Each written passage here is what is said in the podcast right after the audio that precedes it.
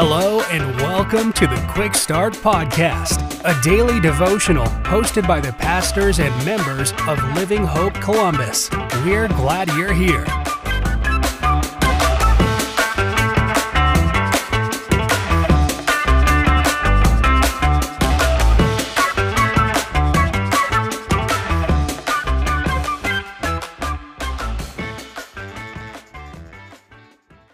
Well, thanks for tuning into another episode of the Quick Start Podcast. I'm so glad you're here. My name is Seth Murphy, and I'm one of the members of Living Hope Church Columbus.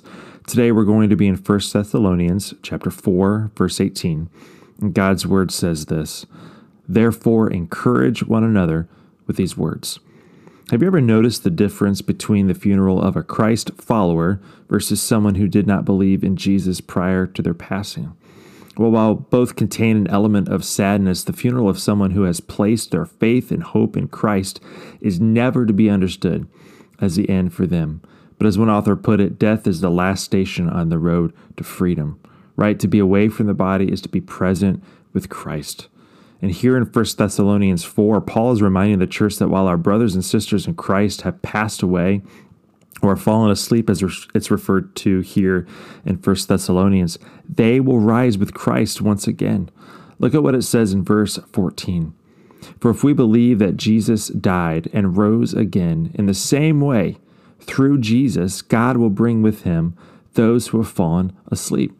And in verse 17, it says, "Then we who are still alive, who are left, will be caught up together with them," right? The dead who have now risen with Christ, "in the clouds, to meet the Lord in the air. And so we will always be with the Lord." My goodness. And as we see in Philippians 3:20 through 21, right, we're reminded that our citizenship is in heaven, and we eagerly wait for a Savior from there, the Lord Jesus Christ, and he will transform the body of our humble condition into the likeness of his glorious body, but the power that enables him to subject everything to himself. So friends, the good times are coming.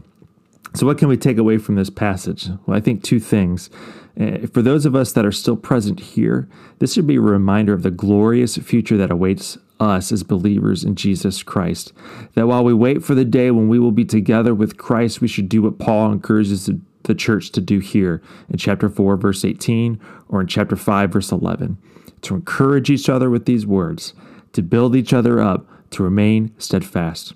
And two, I think we should be encouraged to know that those loved ones who have been saved and they're now gone to be with Christ, we will see them again as we are all made new. I know of a few people that I'm waiting to see, and what a day that will be. Hope that encouraged you today. Have a great rest of the day.